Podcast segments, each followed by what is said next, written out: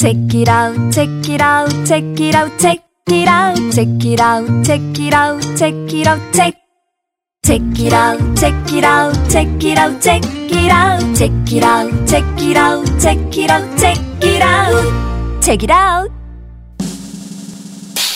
오늘 소개드릴 책은 볼로냐 올해의 일러스트레이터로 선정된 포르투갈 작가 카롤리나 셀라스의 그림책 어디에 있을까 지평선입니다. 높은 곳에 오르면 저 멀리 고든 선 하나가 보입니다. 아득하게만 느껴지는 지평선이죠. 우리는 그곳에 닿을 수 있을까요? 아름다운 빛깔을 띤 이 그림책은 말합니다. 지평선은 아주 멀어 보이지만 생각보다 가까운 곳에 있을지 모른다고요. 빌딩 숲 사이에, 복잡한 인파 속에, 고요한 내 방 안에, 그리고 어쩌면 내 마음 속에. 저는 조금 먼저 이 책을 읽어봤는데요. 책을 읽고 나서 스스로에게 묻게 되더라고요. 내 안에도 지평선이 있을까? 하고요. 그 물음만으로도 무언가 달라지는 기분이었습니다. 책 속의 지평선은 우리가 간절히 찾고 있는 무언가일 수도 있고 우리가 놓치고 있었던 무언가일지도 모릅니다. 분명한 건 결국 우리의 내면을 탐색하게 하는 책이라는 것이겠죠. 머뭇거리는 어린이에게는 용기를, 일상이 지루해진 어른에게는 호기심을 되찾아주는 작품 어디에 있을까 지평선. 이 책을 통해 우리는 조금씩 열리고 조금씩 넓어집니다. 어디에 있을까 지평선이 궁금한 책이라우 청취자 여러분들은 지금 바로 예스 이십사 모바일로 접속하세요. 두 번째로 소개해드릴 책은 서울 북촌 작은 마당이 딸린 한옥에 사는 가족의 이야기를 담은 북촌의 네버랜드입니다. 이 책을 쓴 서채홍 북디자이너는 아이들이 태어난 뒤 마치 준비한 것인 양 화가, 작가, 목수 등 꿈꾸던 일을 슬쩍 꺼내놓고 있다고 해요. 퇴근하는 아빠를 향해 아빠 새 장난감 만들어주세요 라고 외치는 아이들과 그 말에 나무팽이, 쌍절곤, 비행기와 배를 뚝딱 만드는 아빠. 조용한 동네에서 마당과 골목을 노래조 삼고 사계절 늘 다른 자연을 벗삼아 직접 만든 장난감으로 노래하는 아이들. 그리고 새 아이의 서로 다른 속도를 기다려주는 부모. 이들의 이야기를 읽는 동안 어쩐지 웃음소리가 책 밖으로 흘러넘치는 것 같은 기분이 듭니다. 서유인 시인께서 이렇게 추천사를 쓰셨습니다.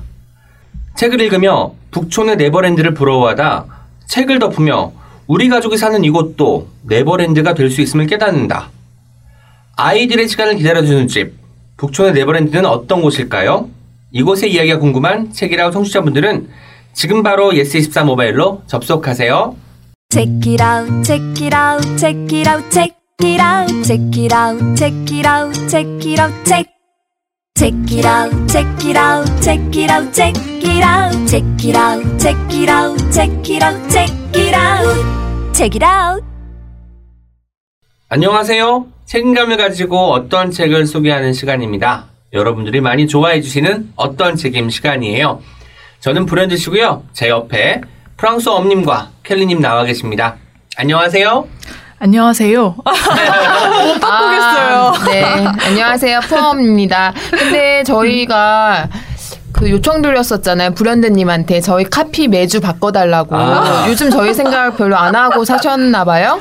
저, 제가 이 주 후에 방송되는 정말 기상천외한 것을 가지고 돌아오겠습니다. 아, 오늘은 어려우신 거고. 오늘은 조금 어렵습니다. 왜냐면 제가 네. 오늘 비가 오잖아요. 아, 비가 오는 비가 날 와서 우산 잃어버리셨다고요. 우산도 잃어버리고 음. 저는 비 오는 날 우산을 갖고 나가잖아요. 음. 그런데 제가 이동할 때 어떤 곳에서 어떤 곳으로 이동할 때 비가 안 내리면 항상 안 챙기고 가는 거예요. 그래서 저처럼 이런 사람들을 어떻게 하면 좋을까? 어떻게 하면 좋죠? 그러니까요. 네. 걱정이 됩니다. 걱정이 되는군요. 아 그리고 저희 예스 이십사 도서 일 팀과 함께하는 이천십구 아, 젊은 작가 음, 네. 책이라웃 콜라보 공개방송이 팔월 이십구일 목요일 일곱시 삼십분에 홍대 팟빵홀에서 진행될 예정인데 이 방송은 김하나의 측면 돌파 방송 코너에서 네, 공개방송으로 진행될 예정인데 그 댓글 좀 찾아보셨어요 두 분? 네. 아, 음. 박상영 작가님, 김세희 작가님 정말 독자분들 많더라고요. 네. 팬분들이 많아가지고 음. 다 읽었다는 분들부터 시작해서 책이라웃으로 처음에 영업당해서 읽기 시작했는데 어. 지금은 김세희밖에 없다. 박상영이 어, 최고다. 맞아요. 이런 분들 계셔가지고 너무너무 네. 좋았고 또 댓글 수가 제가 한 백오십 개일 때까지 봤거든요. 삼백 개 넘었어요. 삼백이십 개. 아, 제가 오늘 보고 와, 왔는데. 짱이다. 네. 이 두 젊은 작가분들은 정말 확실히 지금 많은 분들에게 지지를 받고 응원을 받는 분들 같더라고요. 음. 왜냐면 애정이 묻어나는 댓글들이 참 많았던 어, 기억이 그쵸. 있습니다. 아니, 게다가 또 진행자분들 두 분도 그렇죠. 두 분 팬도 굉장히 많죠. 저는 이런 댓글 봤어요. 이 정도면 작가계의 어벤져스 와, 아닌가요? 역시. 어, 네 분 모두 다 지칭해서 그렇게 말씀하신 거였어요. 어벤져스 되려면 음. 저희 또 엄지혜 작가님 필요합니다. 아이고 저는 네 문학이 아니잖아요. 네. 패스, 아이고. 패스해주시고요. 문학이 네. 아니고 그날 저희가 당일에 이야기 나눌 주제가 바로 소설 쓰는 사람. 소설 읽는 마음이라는 주제로 김세희 작가님, 박상영 작가님 모시고 이야기 나눌 텐데요.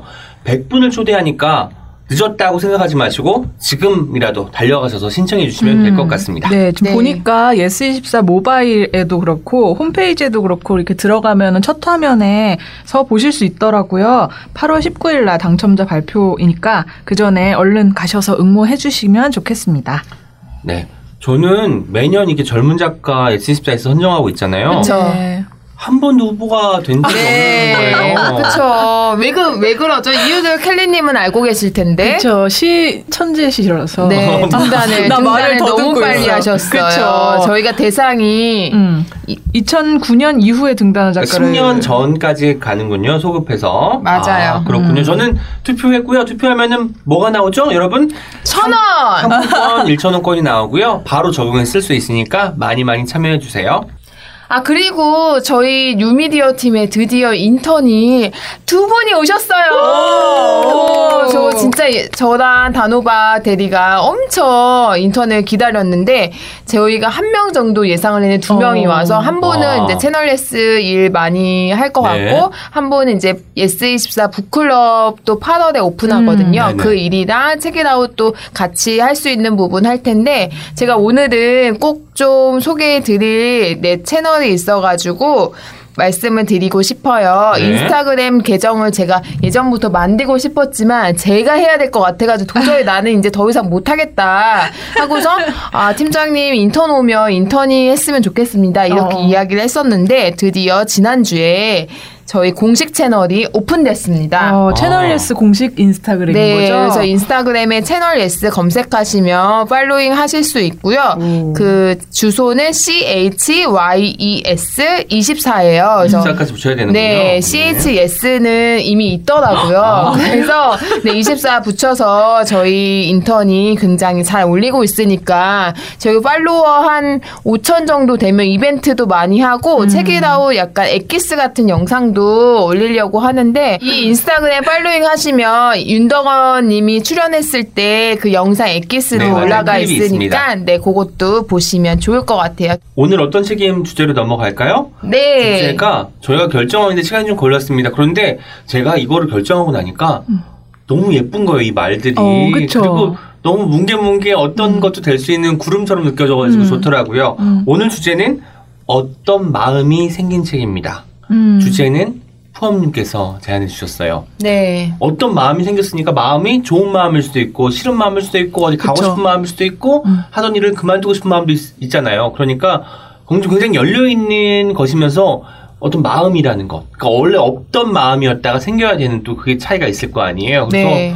고를 때도 그런 부분을 많이 좀 생각을 하면서 저는 골랐는데 두 분은 쉽게 고르셨나요? 네, 저는 쉽게 골랐고요. 이번에는 원래 다른 책, 생각했던 책이 사실 한 권이 있긴 있었는데 그 책 소개하고 싶어서 이런 제안을 드렸다가 음. 네, 뭔가 약간 더 벅차오르는 책이 있어가지고 오. 저는 그 책을 가져왔고요. 또 네이버 오디오 클립에 마음님 생각하면서 네. 또 주제를 생각한 아. 것도 있었습니다. 그리고 여러분 음.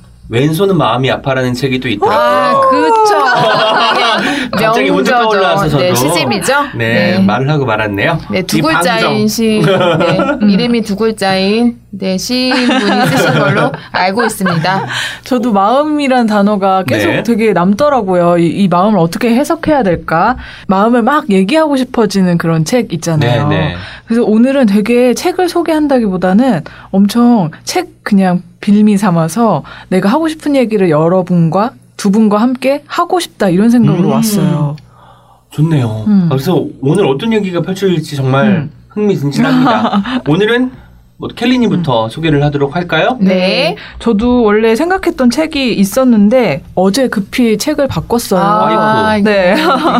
예, 오늘 소개해드릴 책은 톰보이라는 만화책입니다. 아, 너무 예쁩니다, 소식도. 네, 저 이 책 어. 되게 궁금했던 책이거든요. 아, 예, 읽지 못했는데 표지가 너무 제가 톰보이 예전에 많이 입었던 브랜드라서 어.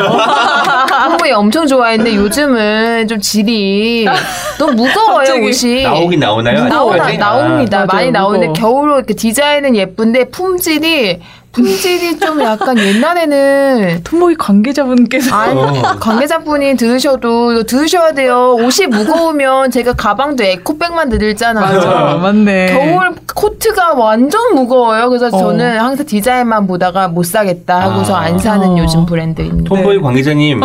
그 프랑소와 엄님은 책이 무거워도 싫어하십니다. 네, 네 옷도 무거워도 싫어하시고 돼요. 무거운 거 싫어하시니까 네. 가벼운 옷 많이 만들어주세요. 네. 네.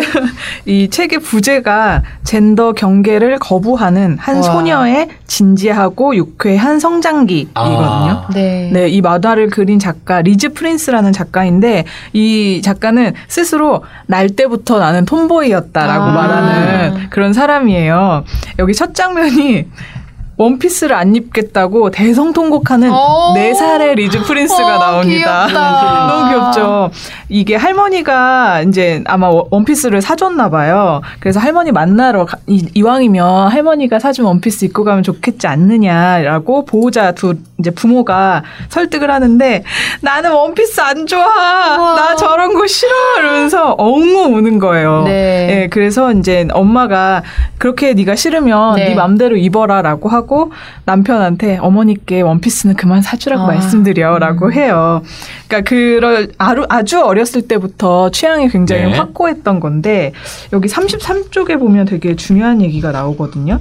내가 본 수많은 동화와 디즈니 영화에는 구원자를 기다리고 있는 여자가 등장했다. 왕자님, 백마탄 왕자님, 왕자님 말씀하시는 건 맞죠? 네. 잠자는 고, 숲속의 공주는 영원히 잠에 빠지는 저주를 받는데 백마탄 왕자님의 키스만이 그녀를 구할 수 있잖아요. 라푼젤도 마찬가지고 백설공주도 마찬가지인데 자기는 그런 어, 왕관만 쓰고 있는 어떤 구원을 기다리고 있는 사람은 되고 싶지 않았고 수동적인 사람. 어, 자기는 오히려 영웅이 되고 싶었던 거죠. 우와. 구하러 가는 사람. 선택의 순간에 검을 휘두르는 사람이 되고 싶었던 거예요.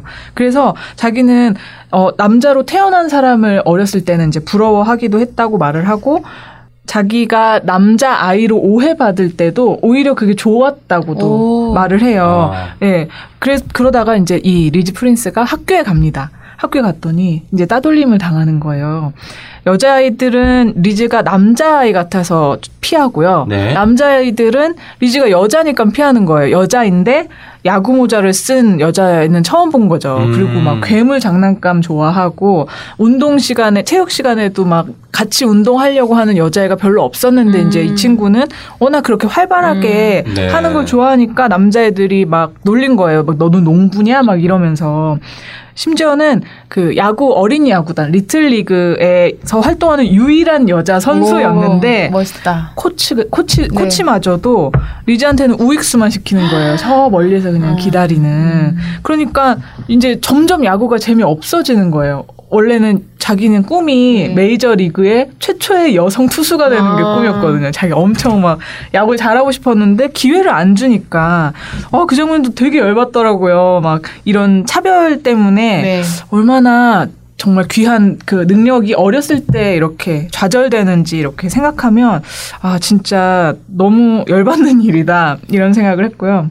리즈는 이 시기에 이 어, 어, 초등학교 시절, 시절이겠죠. 이 시기에는 계속 그래서 나는 원래 남자로 태어났어야 되는데 음. 잘못 태어난 게 아닐까라는 생각을 좀 해요. 그리고 아니면 나는 어른이 되면 남자가 되지 않을까 이런 오. 생각도 이제 했던 거죠. 워낙에 네, 내가 좋아하는 것들이 음. 다 사회적으로는 남자애들이 하는 것들이다라고 네, 말, 말해주는 그런 것들이니까. 마치 꿈처럼 우리가 커서 크면 할 수 있을 것 같은 여러 가지 음. 것 중에 하나가 성별 바꾸기도 그렇죠. 있었던 거군요. 음, 음. 리즈에게는. 네. 그러다가 이제 고등학교에 가서 자기의 정체성을 이제 명확히 하, 하게 됩니다. 네. 나는 남성이 되고 싶은 것도 아니고 음. 그렇다고 여자를 좋아하는 것도 아니고 자기의 성 정체성도 네. 네. 음, 이성애자인 것이 명확하고 그러다 이거는 그냥 내가 편안하게 느끼는 음. 옷차림과 생활태도구나. 음. 이런 것들을 이제 고등학교를 진학하면서는 좀 깨달아요. 그래서 저자가 이렇게 얘기하거든요. 나에게 톰보이라는 것은 옷차림의 문제를 넘어선 매우 진지하게 받아들인 생활 방식이다. 음. 아.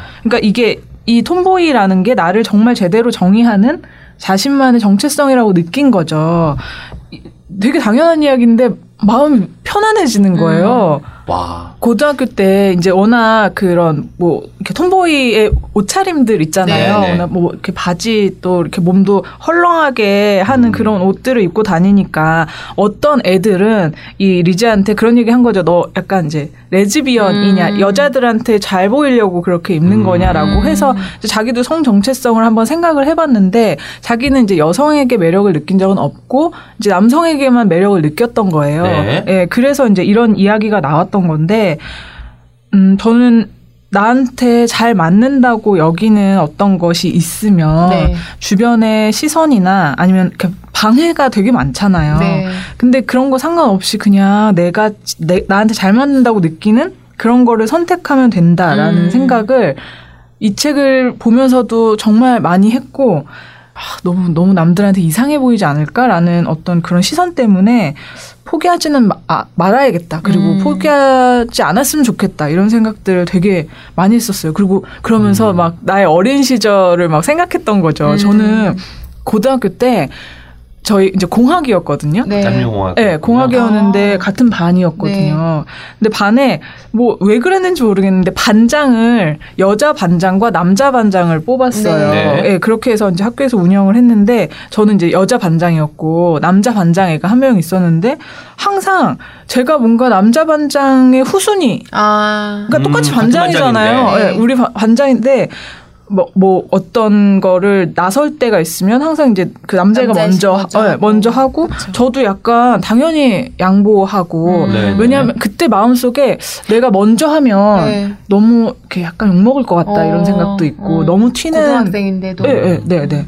그리고 그게 공학이라 더 그 압박이 아. 좀 심했던 것 같긴 아. 하거든요. 고등학교 때 정도 되니까 이미 이제 약간 어느 정도 이렇게 성숙, 성숙하고, 그 사회의 그런 그 젠더 규범이라고 하는 것들이 네네. 되게 내면화되어 있는 사회인 거예요. 이 고, 음. 그러니까 남녀 고등학생이 모여 있는 그 교실이라는 게. 그렇죠. 네, 그래서 여자애들 화장하는 친구들도 되게 많았고 보이기 위한 그, 어떤 거죠. 네, 네. 그리고 남자애들은 막 엄청 막 교실에서 체육복 갈아입고 막 이러는데 아. 그것도 과시하는 거고 남성성을. 네, 그렇죠. 그런 불평등이 있었는데 그때는 그게 뭐 이거 되게 불평등하다 이렇게 느끼기보다는 그냥 저도 어, 나는 튀기, 튀기 싫고 음. 욕먹기 싫으니까 음. 그냥 이제 한 발 뒤에서 좀 네, 그렇게 지냈던 것 같아요. 근데 제가 대학교를 여자 대학교로 진학을 했거든요. 네. 거기 가서 느낀 그 해방감은 진짜 상상도 못하실 거예요. 저는 음.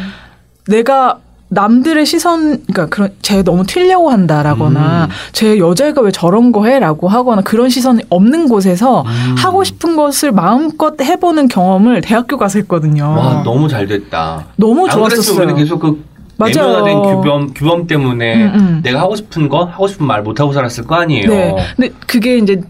이제 와서 조금 해석이 되는 거고 그 당시에는 그냥 아 대학교 왔으니까 나 그냥 하고 싶은 거 다 해야지라고 음. 했는데 생각해보면 공학이었으면 네. 못 그랬을 것 같거든요. 음. 또 막 그 연장이었을 수도 있으니까. 그렇죠. 음. 막 무슨 복학생 오빠들이나 이런 사람들이 막 어, 신입생 여자애들은 음. 뭐 어쩌고 막 이런 거 그쵸, 네, 그쵸. 워낙 많으니까. 그쵸, 그쵸. 진짜 그 여성 커뮤니티 안에서 굉장히 해방감 느끼고 음. 진짜 나 지금 이게 나답구나라고 음. 느낀 경험을 막 떠올리게 되는 거예요. 그래서 제가 복학할 때 되게 음. 조용히 했습니다. 아, 어, 어, 그때, 조용히.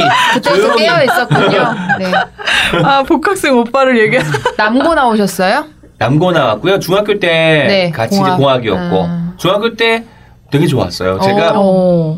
이 회 졸업생이에요. 오, 그러니까 새로 생긴 학교에. 그렇죠. 제가 이 학년일 때 일 학년 일 학년이 있었고 삼 학년도 있었군요. 일 학년 때는 그러니까 일 학년과 이 학년만 있었을 때인 거죠.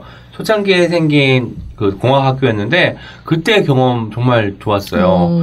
그리고 이제 우리 막 그런 거 있잖아요. 그, 여, 그 이성 친구들하고 같이 우리 뭐 영화 개봉하는데 음. 이거 같이 보자. 청소년 관람 불가래. 아~ 근데 보고 싶지 않니? 아~ 그러면 좀 표를 어떻게 구해야 되는 거야? 했더니 뭐 화장을 할 거고 우리는 어~ 너는 머리 너무 짧아서 안 되겠다 야 이러면서 좀 배신당하고 어~ 그 당시에 비티란 영화가 개봉을 했었거든요. 아, 비트. 비트 중학생 봐도 되는데 그렇죠. 그런데 그때는 미성년자 관람 불가가 그래가지고 비트를 보겠다는 그 아이들과 어~ 너는 너무 지금 눈썹도 없고 그리고 머리 너무 짧아서 안 된다고 하는 여자애들이 또 있었고 아무튼 그때가 너무 재밌었던 것 같아요. 어, 네. 그리고 약간 저는 그때부터 제가 뭘 알았냐면 음. 나는 수다 떠는 걸 좋아하는구나. 아. 그리고 이제 그 이성 친구들하고 같이 음. 이제 점심 먹으면서 이야기만 할 때 너무 즐거운 거예요. 어, 그리고 잘 맞았어. 그리고 음. 불편한 게 없었어요. 어. 근데 다른 때는 그러니까 저도 초등학교 때 내면화된 거, 내재화된 음. 게 있을 거 아니에요. 어떤 음. 규범, 남자는 의례, 여자는 음. 그쵸, 그쵸. 응당 이런 것들에 이제 그런 어떤 규율들이 있었을 텐데 그런 것들이 조금 없는 상태가 아마 공학 어. 생활에서의 저는 그 이성 친구들하고의 관계에서 만든 만든 셈이거든요. 음. 그래서 이제 고등학교는 다시 남고들을 남고를 음. 나왔는데 네. 팍팍하더라고요. 어, 팍팍하고. 그렇구나. 그런데 뭐 그때도 나름 또 저는 또 잘 적응하는 음. 사람. 그리고 저는 뭐가 제일 중요하냐면 저한테 아무리 힘들어도 꼭 틈을 내서 뭔가 재밌는 거 없을까? 아. 궁리하는 사람이었어요, 음. 저는. 그래서 어떤 그, 그 작은 즐거움을 위해서 애쓰던 사람이었기 때문에 고등학교 생활도 즐겁게 했지만 그 공학 경험이, 경험이 있었던 중학교 생활을 잊을 수는 없을 것 같습니다. 음. 저는 요즘에 그런 생각하는데 이 우리 사회가 나랑 다른 사람을 되게 싫어한다는 생각을 음. 많이 음. 하게 돼요. 맞아요. 이렇게 저는 근데 다른 사람을 좋아하는 게 더 바람직한 방향이 아닌가 이런 생각도 하거든요. 그러니까 음, 다른 사람이 나랑 다른 성향이 네, 다르고 나랑 성격이. 나랑 다른 사람이 많아야 음. 조금 덜 위험한 사회일 텐데 음. 너무 나랑 똑같은 사람만 좋아하는 이 그렇죠. 어떤 정상성에 갇힌 이 사회가 되게 이렇게 무섭고 네. 답답하게 느껴질 때가 있거든요. 맞아요. 표준화를 만들려고 하는 거잖아요. 음. 가령 이제 남고에서는 보통 이제 체육 시간이 되면 음. 축구를 많이 해요.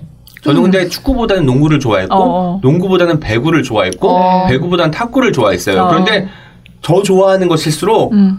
시장에 니즈가 없는 거야. 어, 치고 그걸, 그것을 놀, 그걸로 음. 그걸 하면서 놀고 싶은 친구들이 없으니까 혼자 탁구를 칠 수 없잖아요. 음. 혼자 배구를 할 수도 네, 없고 맞아요. 이러면서 저도 어쩔 수 없이 축구를 하게 되고 농구를 하게 될 수밖에 없던 상황들이 음. 생각이 나네요. 저도 고등학교 때 남자애들한테는 체육 시간에 공 던져주고 체, 뭐 농구할 사람은 하고 축구할 사람은 하는데 여자애들은 뭐 추, 체육을 안 좋아하는 친구도 있고 네. 그리고 그러, 그러다 보니까 혼자 할 수 없잖아요. 그렇죠. 혼, 그리고 그 책 축구하는 남자애들 틈에 낄 수도 없고 그러니까 되게 아 나 저는 생각해보면 농구 같은 거 되게 좋아했었는데 나 그때는 아 나 농구 안 좋아하고 체육 시간에는 그냥 앉아서 친구들이랑 얘기하는 거 좋아하는 애구나라고 생각을 했던 거죠. 음. 되게 뒤늦게. 근데 여기에도 왜 리지의 남동생이 한 명 있는데 네. 남동생은 그 당시에 어, 초등학교에서는 약간 여성스럽다고 보여지는 음. 그런 외모였나 봐요. 네. 머리도 조금 음. 길고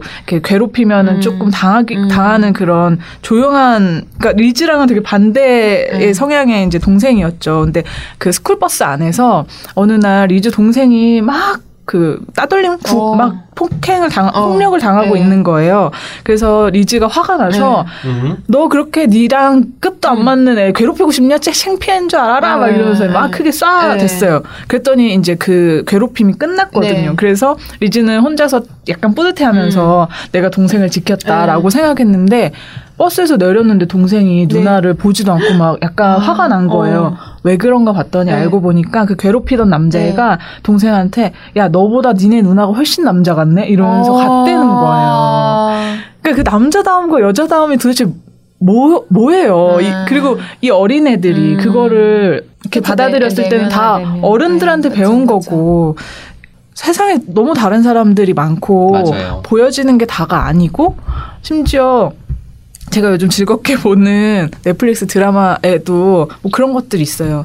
음, 연인이었는데 레즈비언 커플이었는데 한 명이 아 자기의 성 정체성이 남성이다라는 음. 거를 뒤늦게 깨닫고 트랜스를 해요. 음. 성별을 바꾸어서 둘이 이제 겉으로 보기에는 남자 여자 어, 커플인 거예요. 네.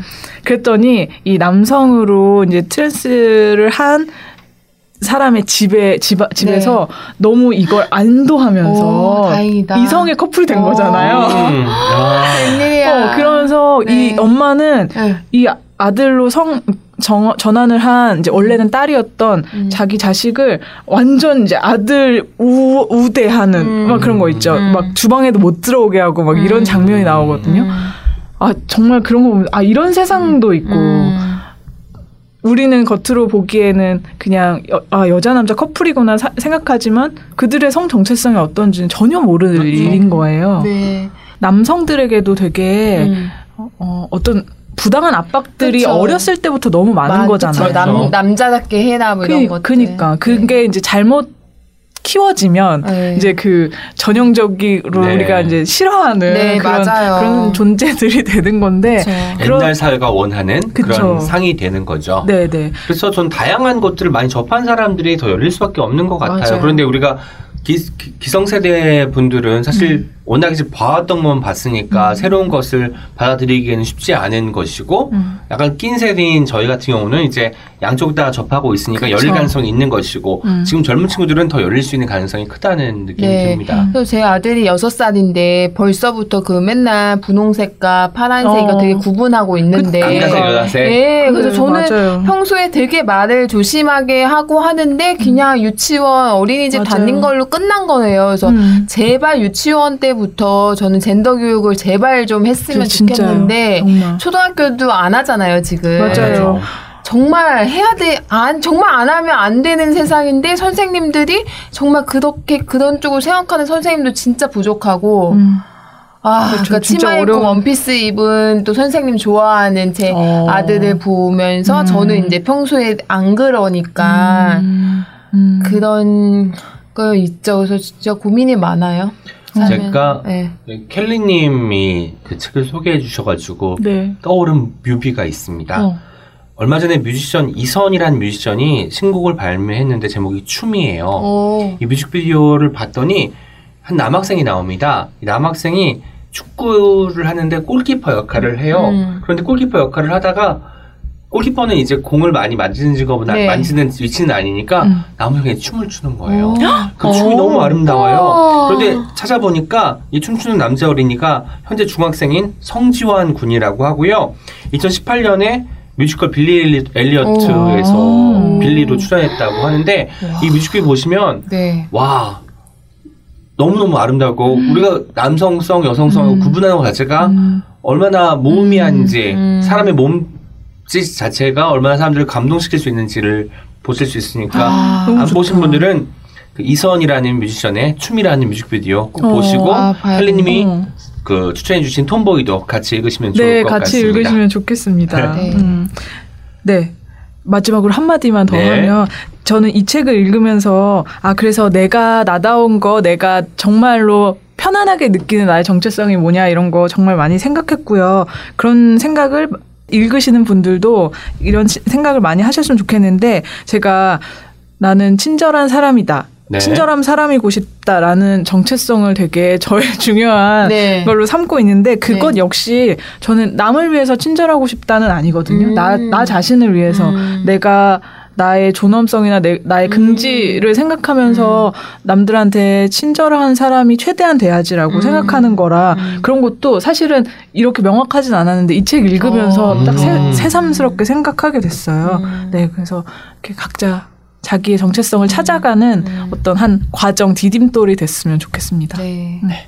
표지도 파란색에서 좋네요. 너무 귀여워요. 네. 음.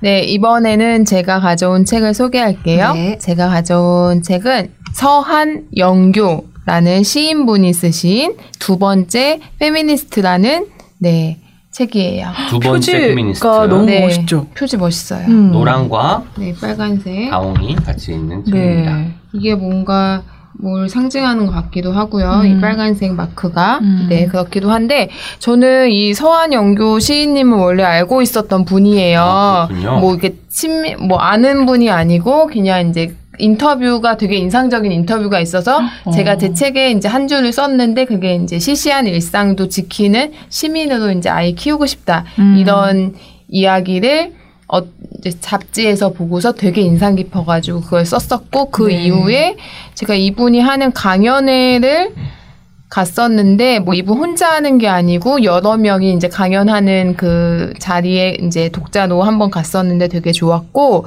이번에 이제 두 번째 페미니스트라는 책이 나온다고 해가지고 되게 기대하면서 읽었어요. 음. 제가 읽었는데 아, 생각보다 좀 너무 많이 좋아가지고, 네. 그러니까 정말 이렇게 막, 음, 좀 이렇게 마음 되게 깊, 깊이 읽은 거예요. 네. 그래서 오늘 제가 좀 홍보할 예정인데, 괜찮으시겠어요, 두 분? 네, 아, 네, 얼마든지 홍보. 네. 네. 그래서 제가 요즘에 입천장이 약간 부었어요. 아이고, 제가 가끔 네, 피곤하면 근데 이제 일주일째가 되고 있는데, 지난주에 제가 제일 힘든 음. 한 주였는데, 막 애도 아프고 뭐 여러 가지 일이 있었어요. 마감도 있고. 네, 마감도 있고, 힘든 일이 많았는데, 저희 엄마가 보이스 피싱을 당한 거예요. 아이고. 아. 카톡 피싱. 네. 제 이름으로 어떤 사람이 이제 뭐, 뭐 상품권 사라고 위메프에서 이렇게 카톡을 왔는데 딱 접속자에 이제 말레이시아에서 그 메시지가 떴는데도 엄마가 모르고 막 저한테 막 해주고 뭐 카드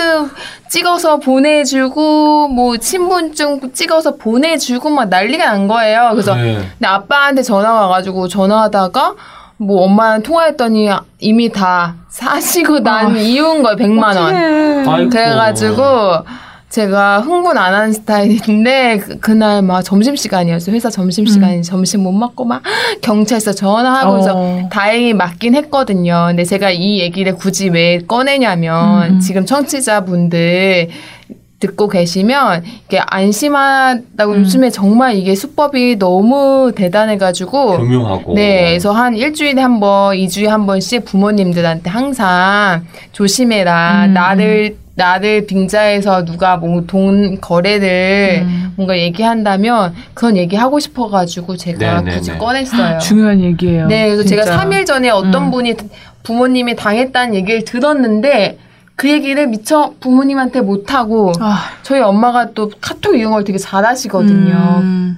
그래가지고 또 긴급하게 또 그 백만 원 해결됐어요. 그래서 카드사에서 뭐 아. 해가지고 네네. 그 취소가 되긴 했는데 또 엄마가 아, 내가 이런 거 이제 당하는 나이가 됐네 이런 음. 또 마음이 드시니까 또 그런 힘드셨죠. 네, 어머니 잘 좀 위로해 드리시면 좋을 네, 것 같습니다. 네, 그리고서 다 다음날 이제 또 위로가 되셨는 청소기를 또 백만 원짜리 사셨어요. 어, 어차피 그 돈을 쓰셔야 될 돈이었나 보네요. 네, 그래가지고 아, 그래 잘 샀다. 네, 그렇게 했고요. 음. 네, 본론으로 들어갈게요. 네.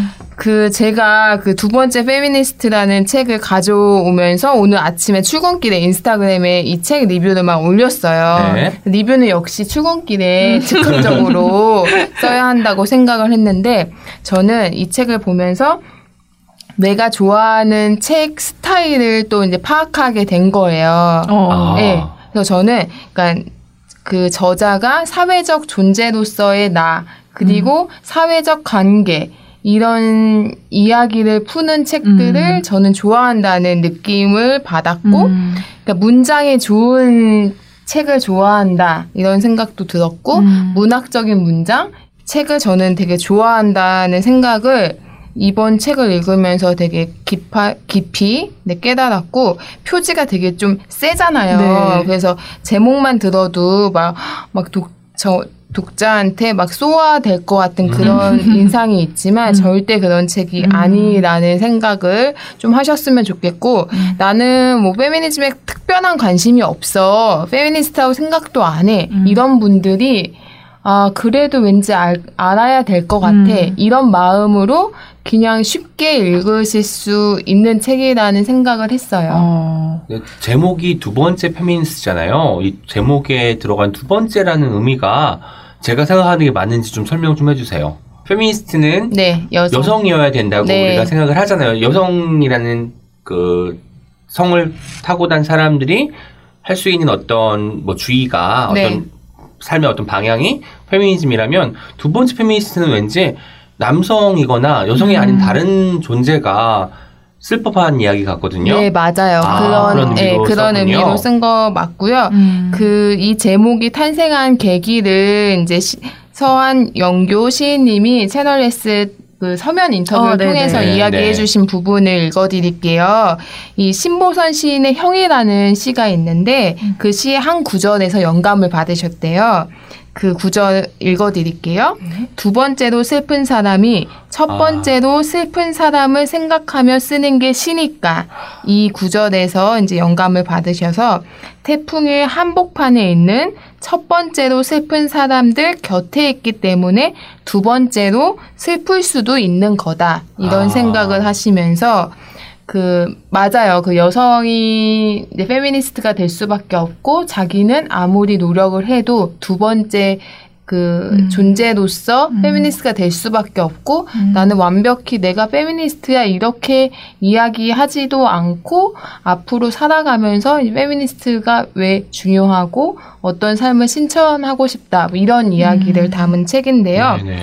너무 좋네요. 네. 몸이 바뀔 수는 없으니까 네. 그리고 네. 이 습속이나 시스템을 우리가 바꿀 수가 당장은 바꿀 수가 없기 때문에 음. 우리는 이제 어느 정도 자라온 상태에서 파악을 할 때 나의 경험을 완전히 다 없앨 수는 없는 상황이잖아요. 그러다 보니까 이해는 할 수 있고 동의할 수 있고 지지할 수 있지만 내가 완벽하게 그 사람의 입장이 되어서 나는 페미니스트야라고 말할 수는 말하기는 힘들다는 거죠. 그래서 약간 두 번째라는 말을 붙일 수밖에 없는 상황이 남성들한테는 있는 것 같다는 생각이 들었습니다. 네, 그 서한영교 시인님은 그 시인이라는 직업 앞에 시민이라는 표현을 자주 쓰시는 어. 분이세요. 나는 시민이다. 시민으로 존재한다. 음. 그 시민이라는 정체성을 갖고 사시는 분인데 음. 간디학교를 졸업하셨고 대학에서는 철학을 공부하셨어요. 지금은 문학을 공부하면서 가르치고 있고 대한교육활동가이자 하청문필 노동자로 살아가고 계시고 음. 그 되게 문학을 굉장히 꿈꾼 오래전부터 꿈꾸셨는데 등단 하신 거는 작년 네. 동시 마중 오십일 호 신인 추천을 통해서 등단하셨고 어, 동시 마중 제가 좋아하는 작품입니다. 네, 동시 마중 좋아하는 분들 굉장히 음. 많더라고요. 음. 네, 그래서 쓴 책으로는 붕어빵과 개구멍이라는 책을 처음 쓰셨고 이게 두 번째 책이에요. 아. 네, 그래서 이 책을 소개하기 앞서 그 김현 시인님 저희 게스트 출연해 네네. 주셨던 김현 시인님과 조 한혜정 그 문화인류학자시죠. 교수님께서 추천사를 써주셨는데 이 두 추천사를 제가 읽어드리고 싶어요. 네. 네. 김현 시인님은 이렇게 쓰셨어요. 책을 읽는 내내 페미니즘 성장통을 다시 한번 앓고 싶었다. 쓰고 싶어졌다. 사랑하는 이와 가족을 구성할 수 없고 아기를 키울 수 없는 페미니스트들의 이야기들을 이 책은 세상에 얼마나 다양한 페미니스트 생활사가 존재하는지 음. 존재할 수 있는지를 보여주는 참으로 시의적절한 예시가 될 것이다. 음. 이렇게 말씀하셨고 조한혜정 교수님은 이 책의 전체적인 이야기를 한번 이렇게 다루어 주셨는데 서한영교 시인은 눈이 멀어가는 애인의 곁에 머무르기로 했고 돌봄을 도맡는 남성 아내가 되기로 했다. 백 일간 아기를 품에서 키우고 매일 기도하고 신뢰할 수 있는 선배 아빠를 곁에 두면서 자기 속의 여성성을 키워냈다. 취약한 아내를 선택함으로 그는 금남의 세계, 돌봄에 진입할 수 있었고 육아의 시간을 통해 마술적 마주침이 일어나는 실존의 세계에 들어가 구원을 얻었다.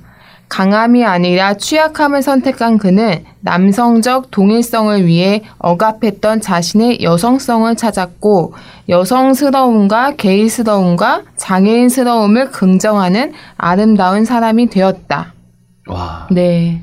너무 좋죠. 네. 네, 그래서 집사 이분이 이제 육아를 전적으로 많이 하시고 살림은 하시고 이 아내분이랑 예전에 이제 알 알던 사이였는데 뒤늦게 한 십 년 뭐 이렇게 나중에 오. 이제 다시 재회를 하시게 되면서 음. 근데 그때 아내분은 이미 이제 농내장이 좀 있으셔서 이제 눈이 멀어져 가는 상태였는데도 불구하고 같이 음. 결혼을 하신 거죠. 음. 그러면서 아내분이 이제 아이를 나는 낳고 싶다 해가지고 음. 아이를 낳으면서 아이를 낳는 이야기가 저는 더 공감이 되는 음. 아, 네. 이야기들이 굉장히 많았는데 음.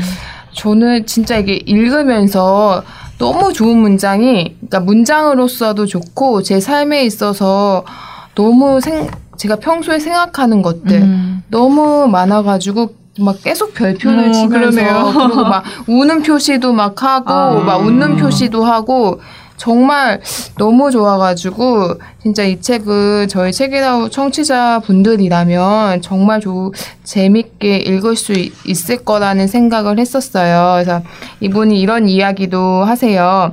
내가 사랑하는 만화책 그 원피스도 전과 달리 불편해졌다. 음. 여성의 특정 부위를 과도하게 노출시키는 장면들이 뭐 이런 이야기도 있고요. 음. 뭐 언어의 경계에서 자기가 이제 뭐 말할 때 뭐 여자를 뭐 먼저 이야기하지 않고 그런 차별적인 언어를 어떻게 바꿔가는지 음. 이런 이야기도 있고 그 이분이 이제 뭐 하청 문필가라고 스스로 음. 이야기를 하시잖아요. 그래서 아르바이트 하면서 갑을 관계 이런 이야기도 많이 해주시고 맘충이라는 이야기를 들었던 에피소드가 있는데 음. 이게 친구분이 출판사 편집자로 일하는데 이제 오랜만에 만나서 뭐 너 어떻게 지내? 막 이랬더니 음. 어 나 요즘에 애가 말을 하기 시작했어. 너무 음. 예뻐. 내가 좀 막 얘기를 하고 있는데 이 남자친구가 이렇게 얘기한 거죠. 뭐야 너도 맘충이냐?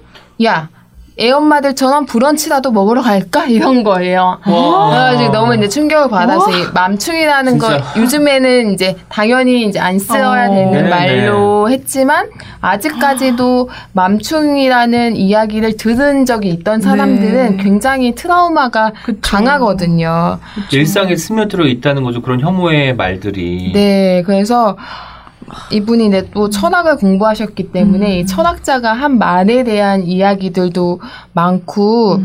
제가 이 책을 진짜 잘 소개하고 싶은데 음. 아 너무 이렇게 큰 저한테는 되게 큰 이야기고 그래가지고 아 진짜 너무 좋았는데 근데 맞아요. 진짜 너무 너무 네. 좋은 책은 맞아요. 약간 좋다는 말밖에 못하게 되지 않아요? 네. 우리가 어. 너무 좋기 때문에 다 설명하고 싶거나 어, 맞아. 하나 한 페이지 한 페이지 한 문장 한 문장 다 읽고 싶고 맞아요, 맞아요. 공감 얻고 싶고 이런 게 음. 있어서 더 힘든 것 같습니다. 음, 네, 그래서 목차만 봐도 음. 되게 좋았고 담요농사라는 글이 또 있어요. 담요농사? 네, 담요농사.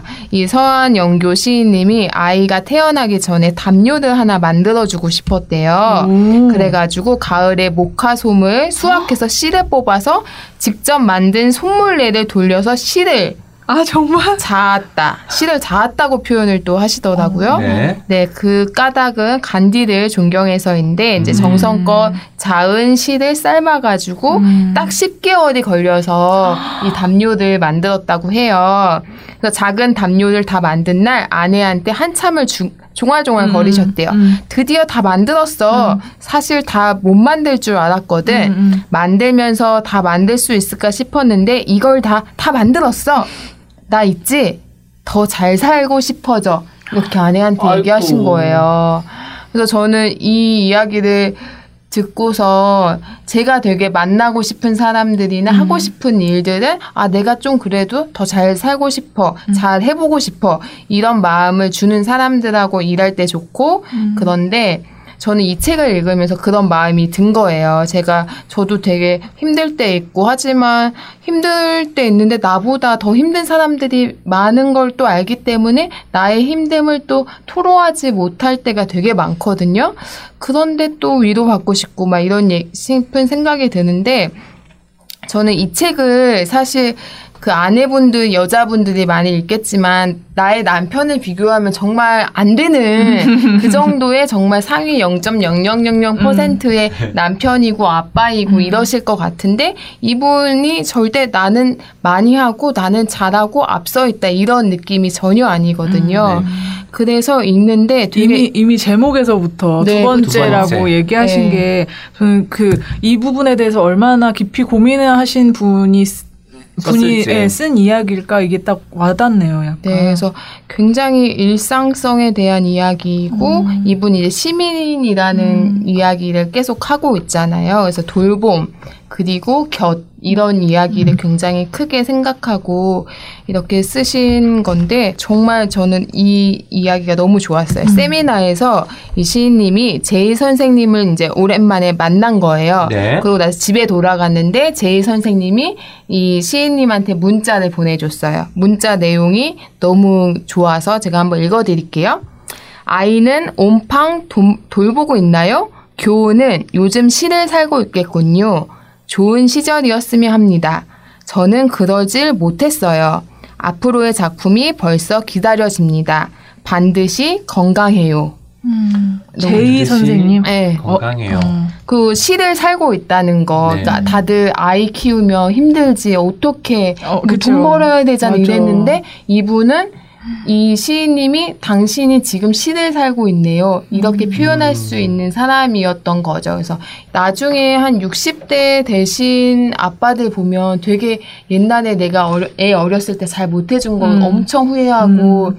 그 육십 대, 칠십 대에 막 오성애가 생겨가지고 음. 아이한테 되게 네. 막 잘해주고 이러잖아요.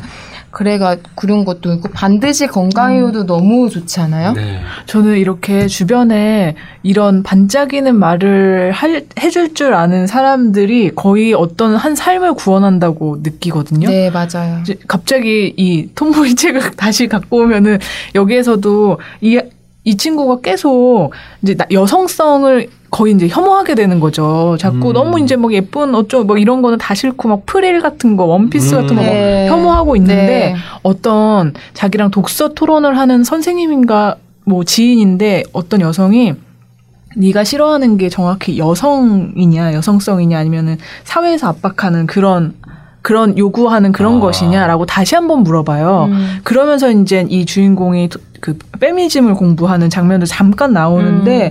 그러니까 이 어떤 나의 한계나 나의 고민을 딱 깨트려주는 그런 반짝이는 말을 해주는 사람들 이런 사람들 정말 중요한 거죠. 네, 맞아요. 정확한 마음을 갖게 해준 거잖아요. 그쵸. 내가 싫은 게 그게 아니라 맞아. 사회에서 구속하는 이런 거였어. 사람, 사, 사회가 음. 만들어 놓은 남성성, 여성성이라는 구획이었어. 맞아요. 이거잖아요. 이걸 발견하게 되기까지 시간이 음. 걸릴 수밖에 없는 음. 거고요. 또 이 시인님께 계속 남자가 무슨 애를 네, 이런 네. 얘기만 하던 사람들 네. 가운데 네, 딱 그쵸. 이렇게 반짝이는 네. 말을 아, 너무 감동적이네요. 그리고 이제 이 시인님이 친구가 이제 임신했다고 소식을 전해준 거죠. 그래가지고 어, 뭐 추천할 책, 책이 있어? 뭐 이런 질문도 받고 근데 이제 이분이 하신 얘기가 돈 벌어야지 해서 돌봐야지도 생각을 했으면 좋겠다. 이렇게 하면서 친구한테 이렇게 답장을 해주셨대요. 아이가 나오니 열심히 돈 벌어야겠다는 결심보다는 마음을 다해서 아기와 아내를 돌봐야겠다는 마음을 먹으면 좋겠다는 말을 해주고 싶어. 가능하면 음. 육아휴직을 써. 일 년 동안 쓰는 게 어려우면 최소한 백 일이라도 써야 해. 아이는 물론 아내에게도 백 일 동안은 전폭적인 돌봄이 필요하더라. 딱 백 일만이라도 나는 그 백 일 동안 정말 대단한 경험을 했지. 음. 고민 너무 많이 하지 말자. 그렇게 음. 했죠. 네, 네 음. 너무 음. 좋죠. 음. 이렇게 정말 현실적인 자기가 또 겪어본 사람이 할 수 어, 있는 맞아. 조언이자 정말 필요해, 필요하다는 것을 알고 있는 사람이 해주는 조언이잖아요. 음. 육아휴직이 꼭 필요하다고 말씀을 해주니까 더욱더 마음이 와닿았을 것 같습니다. 음. 네.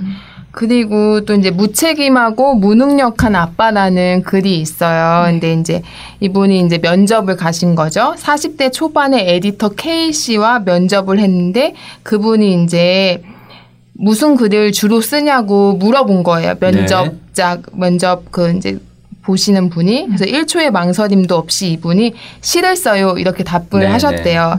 그랬더니 그 K 씨가 요즘에도 실에 읽는 사람 있어요? 라고 물어서, 물어서 일 초의 망설임도 없이 비아냥거리셨대요. 음. 그래서 이 시한영교 시인님도 일 초의 망설임도 없이 이렇게 대답하셨다고 합니다. 음. 교양 있는 사람들은 다 읽죠. 어~ 멋있죠? 어, 박수가 절로 네. 나오네요, 진짜. 그래가지고 어이없다는 듯 그분이 이제 눈빛에 보내서 불쾌했지만 음. 더 말할 수는 없었고 음. 다른 알바보다 이 시급이 두 배 정도였다고. 네. 근데 진짜 네. 대단한 용기시네요. 면접관이 네. 그렇게 이상한 소리 했을 때 딱 받아치기가 쉽지 않잖아요. 너무 네. 복잡한 생각이 드니까. 네, 그렇죠. 어. 그리고 이제 사십 대 중반의 화장품 회사 대표 피씨와 또 면접을 음. 보신 어. 거예요. 그 어느 화장품 회사의 네. 스토리텔링을 만들기 위해서 기업 대표랑 이제 회의를 하러 갔는데 음. 이분은 자기 회사의 어필을 엄청 많이 하고 음. 뭐 주로 뭐 하냐 네. 이렇게 물었더니 나, 이 시인님이 당당하게 육아해요. 이렇게 어, 네. 얘기를 했더니 그 피씨가 놀란 표정으로 있다가 음. 그럼 이 돈으로는 생활이 안 될 텐데 이렇게 말에 흘렸고 어. 그랬더니 음. 그럼 이제 한 달에 또 얼마 버냐고 음. 이런 것도 물어봤는데 굳이 대답할 필요가 없어서 대답하지 음. 않으셨다고 어. 합니다. 음. 너무 멋, 멋지죠? 아, 뭔가 진짜. 삶의 태도도 많이 담겨있는 책인 네, 것 네. 같아서 꼭 읽어봐야겠다는 생각이 드네요. 네, 그래서 이렇게 또 고백을 하세요. 남성 생계 부양자 모델 속의 남성 가장들은 나를 견디기 어려워하는 것 같다. 나도 안다. 불편해하는 거. 그렇다고 이렇게까지 대놓고 무리한 건 반칙 아닌가? 이런 생각, 이런 상황이 반복되면 나도 사람인지라 정말 일하기 싫다. 음. 그래도 최소한의 생활비 칠십칠만 원 정도는 있어야 생활이 가능하니 가능하면 참고 한다. 음. 이런 이야기를 음. 하면서 되게 이렇게 생활의 에피소드도 되게 많고, 근데 이 문장이 전혀 막 이렇게 해야 돼요. 뭐 이게 중요한 거예요. 내가 맞아요. 이런 톤이 아니고 음. 되게 유쾌한 톤으로. 음. 되게 같이 이렇게 걸어가고 싶다는 이런 마음들이 너무 느껴져가지고 음.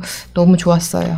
제가 뭐 더 설명드릴 필요도 없이 그 프랑소와 엄님께서 지금까지 가졌던 책 중에 네. 가장 인덱스가 인덱스가 접힌 것이 가장 많은 책이라는 네. 것만 말씀드리고 싶습니다. 네, 그래서 이 책 제목으로 너무 무겁게 생각하지 음, 않았으면 음, 좋겠다는 네. 마음을 음. 꼭 전해드리고 싶고, 음. 그 저는 이제 아무래도 엄마, 아빠 아니면 주변에 육아하는 사람들을 어떻게 바라봐야 되지? 음. 이렇게 생각하는 분들 아니면 결혼을 하, 해야 되나? 아이를 낳아야 되나? 이런 분도 읽으셨으면 좋겠고, 그냥 같이 살아가는 그런 시민, 시민이라는 건 음, 뭐지? 음. 사회 속에 나라는 존재를 내가 어떤 스타일로 만들어 가야지? 그렇게 고민하는 분들이 읽으셨으면 좋겠고, 분명히 딱 읽고 나면 더 잘 살고 싶어지고, 음, 음. 사람들을 더 자세히 바라보고 싶은 마음이 들 것 같은 그런 책이라는 생각을 하면서 정말 정말 추천하고 싶은 책을 가져왔습니다.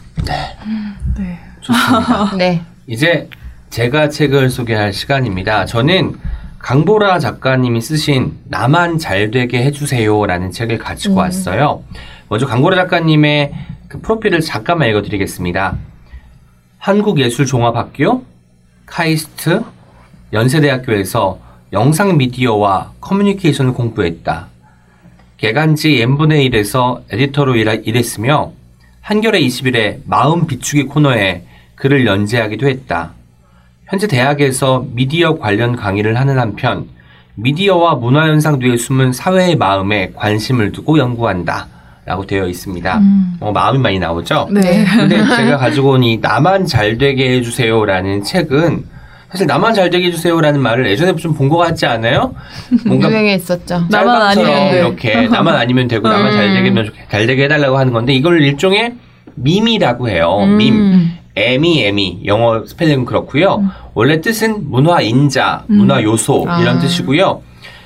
그 사회적으로는 재현과 모방을 되풀이하면서 이어지는 사회 관습과 문화 같은 뜻이라고 합니다. 음. 우리가 한동안 많이 봤던 거 알죠? Keep Calm and 어. 어쩌고저쩌고 문구 네.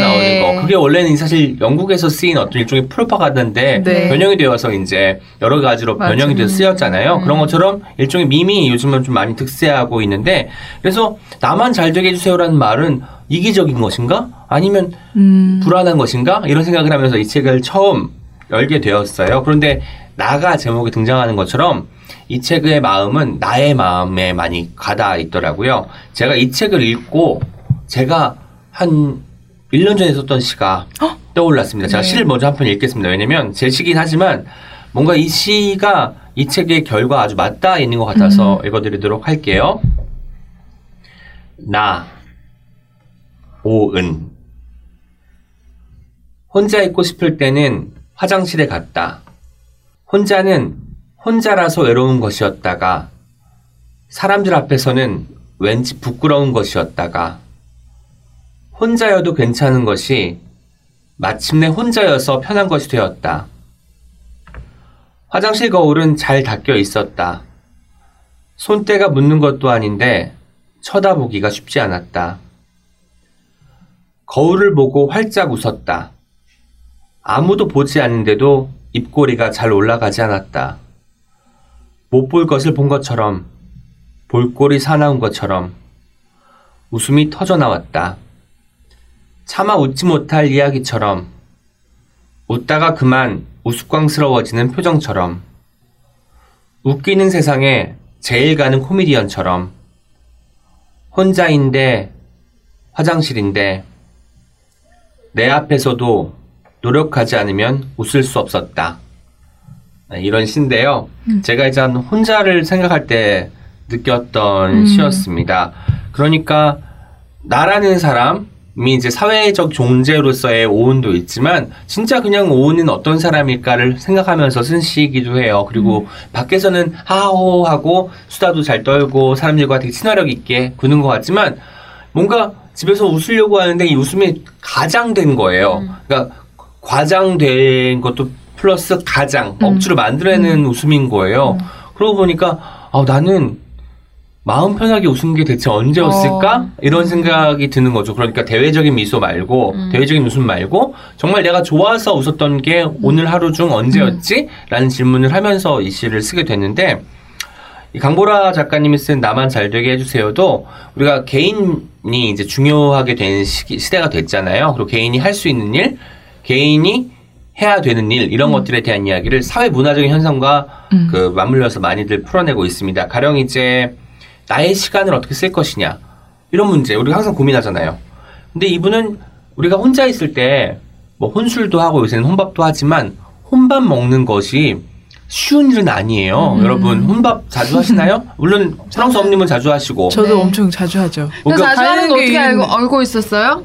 잘 아니, 얘기 안 하는데? 아, 자주 한다고 얘기한 적 있어요. 아, 그래요? 어. 왠지 저도 혼밥을 오늘도 하고 왔지만 네. 혼밥을 즐겨 하고 하거든요. 그리고 좋아요. 음, 혼밥하는 게 말 안 하고 먹는 거 너무 편하잖아요. 맞아. 네. 맞아. 말하는 거 얼마나 힘든데. 내가 먹고 에너지. 싶은 거 먹고 네, 그냥. 네, 그렇죠. 음. 그래서 이제 그 혼밥이나 혼술 뭐 이런 혼자만의 시간을 사람들이 어려워하는 거예요. 왜냐면 음. 한 번도 그렇게 해본 적이 없었으니까 음. 혼자인 상태로. 놓여져 본 적이 별로 없었으니까 그것은 이상한 것이고 외로운 것이고 사람들에게 이제 비껴난 것이니까 라고 생각을 하는 거죠. 그래서 이런 대목을 썼습니다.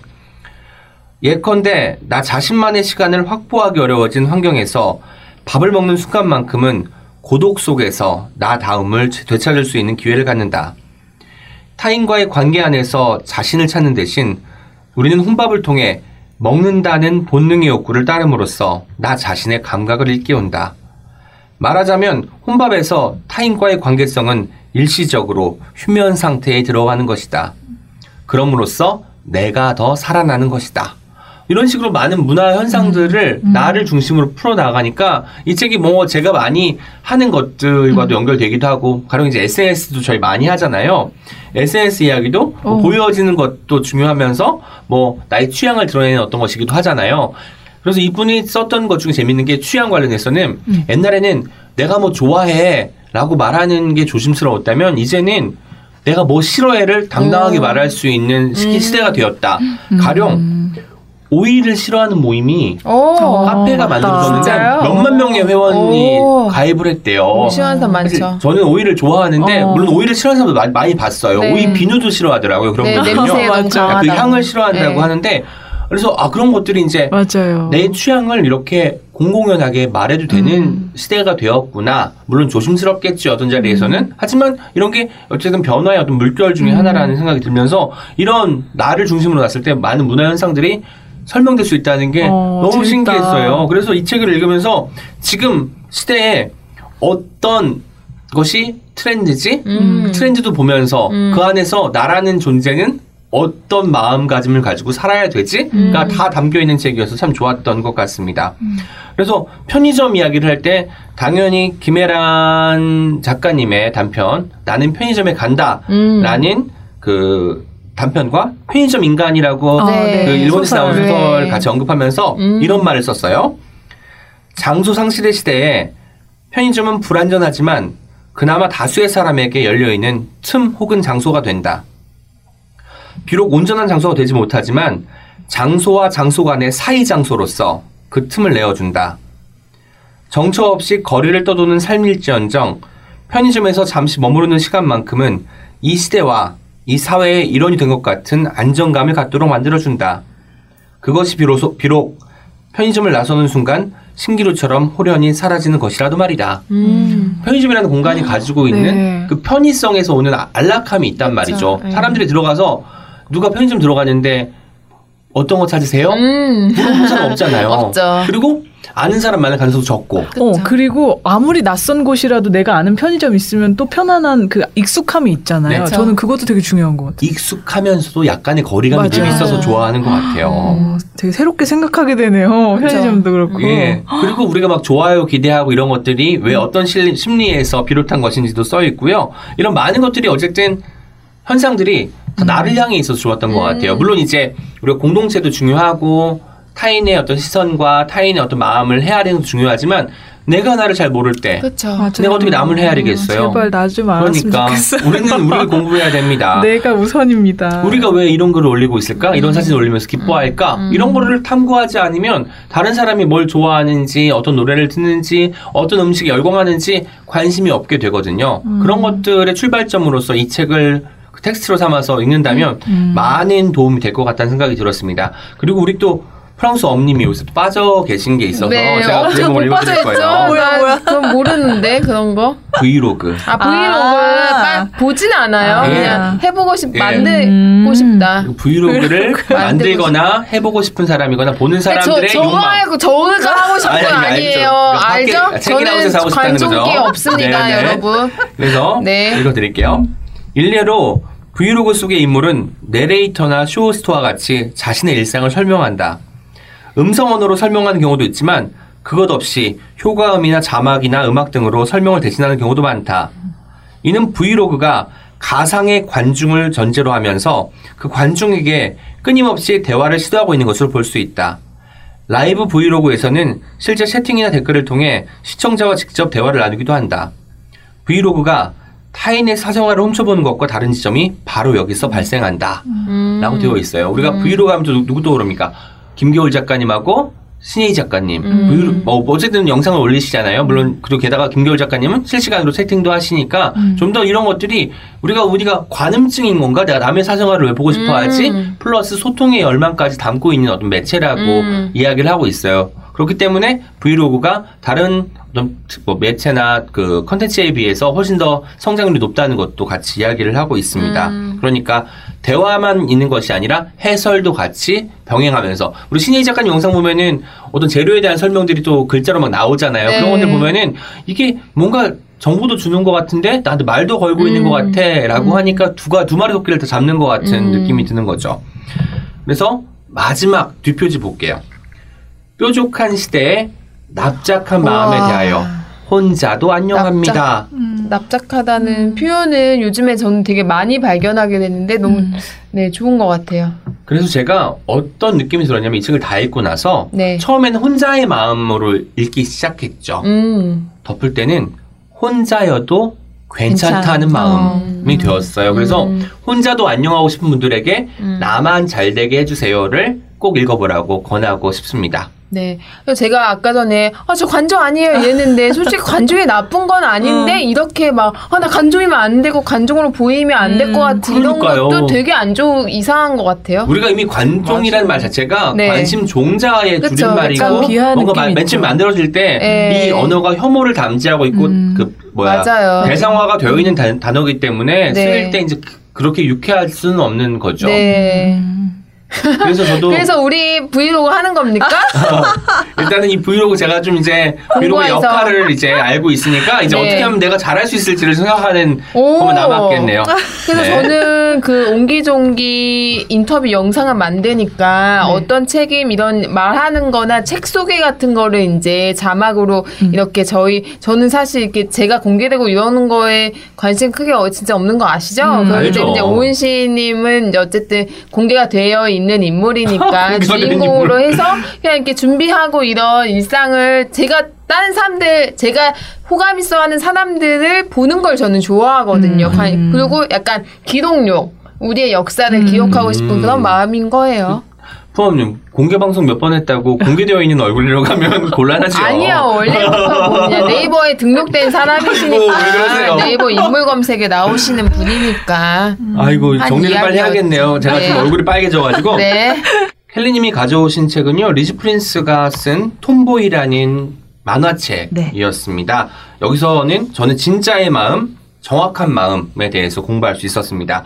프랑소와 엄님은 서한영교 작가님이 쓰신 두 번째 페미니스트라는 책을 가지고 왔고요. 여기서는 압도되는 마음, 음. 커다란 마음에 대해서 공부, 공부할 수 있었습니다. 음. 제가 가지고 온 책은 강보라 작가님이 쓴 나만 잘되게 해주세요라는 책인데 여기서는 혼자의 마음, 음. 혼자여도 괜찮은 마음을 음. 저희가 같이 이야기 나눠볼, 나, 나눠봤지요. 음. 오늘 시간에만 한 여섯 가지의 마음에 어. 대해서 이야기를 한 것 같습니다. 다음번에도 우리 또 어떤 마음이 생긴 책을 하면 그때 또 음. 우리가 그 시기에 또 맞아요. 찾고 싶은 마음들을 음. 또 긁어 그쵸. 모을 거 아닙니까? 네. 저는 이 주제는 한 번 더 해도 좋아, 좋을 것 같다는 생각이 드는 음. 주제였습니다. 두 분은 네. 오늘 어떠셨어요? 저 갑자기 그 마음님의 마음에 대해서도 궁금하고 네. 왜 마음이라고 네. 네, 하셨는지 궁금하고 어, 마음님 게 어떤 마음이 생긴 책이 있는지도 궁금하고 아. 갑자기 그러네요. 아 뭔가 또 말을 걸게 되네요. 마음이 생겼으니까 어. 마음을 걸게 되는 거예요. 음. 마음님한테. 네. 음. 프랑스님 오늘 어떠셨습니까? 저는 되게 약간 그러니까 마음도 약간 정직한 마음에 대해 평소에 생각을 많이 음. 하는데 저는 이렇게 칭찬할 때 진짜 진짜 진짜일 때만 칭찬하는 스타일이잖아요. 음. 네, 근데 제가 칭찬을 거의 못 받습니다. 네, 일 년에 한 두 번 받으시죠. 네. 오늘 아, 오늘 아니고 어제 오프닝 정말 좋았습니다. 사투리 하신 거 진짜 좋았고 그래서 그런 약간 그런 정직한 음. 마음에 대해서도 생각했고 이런 곁에 있는 곁에 있는 음. 두 번째 마음 음. 그런 어, 두 번째 내가 마음. 에, 첫 번째는 아니지만 나도 이런 생각하고 있어. 그런 작은 마음들이 하나하나 모이면 음. 되게 이제 큰 마음이 될 수 있고 꼭 큰 마음이 또 중요한 건 아닌데 저희가 약간 작은 것에 대해서 좀 음. 얘기를 많이 하는 음. 프로그램이니까 네. 그런 생각들을 많이 한 것 같고 음. 네, 좋았던 것 같습니다. 음. 네. 네, 오늘 어떤 마음이 생긴 책의 주제였는데 생겼다는 것은 없었다가 나타난 음. 거잖아요. 네. 이런 순간들 이런 마음들이 많이 있었으면 좋겠습니다. 음, 맞아요. 저희는 이 주 뒤에 또 멋진 주제와 더 멋진 책들을 가지고 돌아오겠습니다. 여러분, 이 주 뒤에 또 만나요. 안녕! Check it out, check it out, check it out, check it out, check it out, check it out, check it out, check it out, check it out, check it out, check it out, check it out, check it out, check it out, check it out, check it out.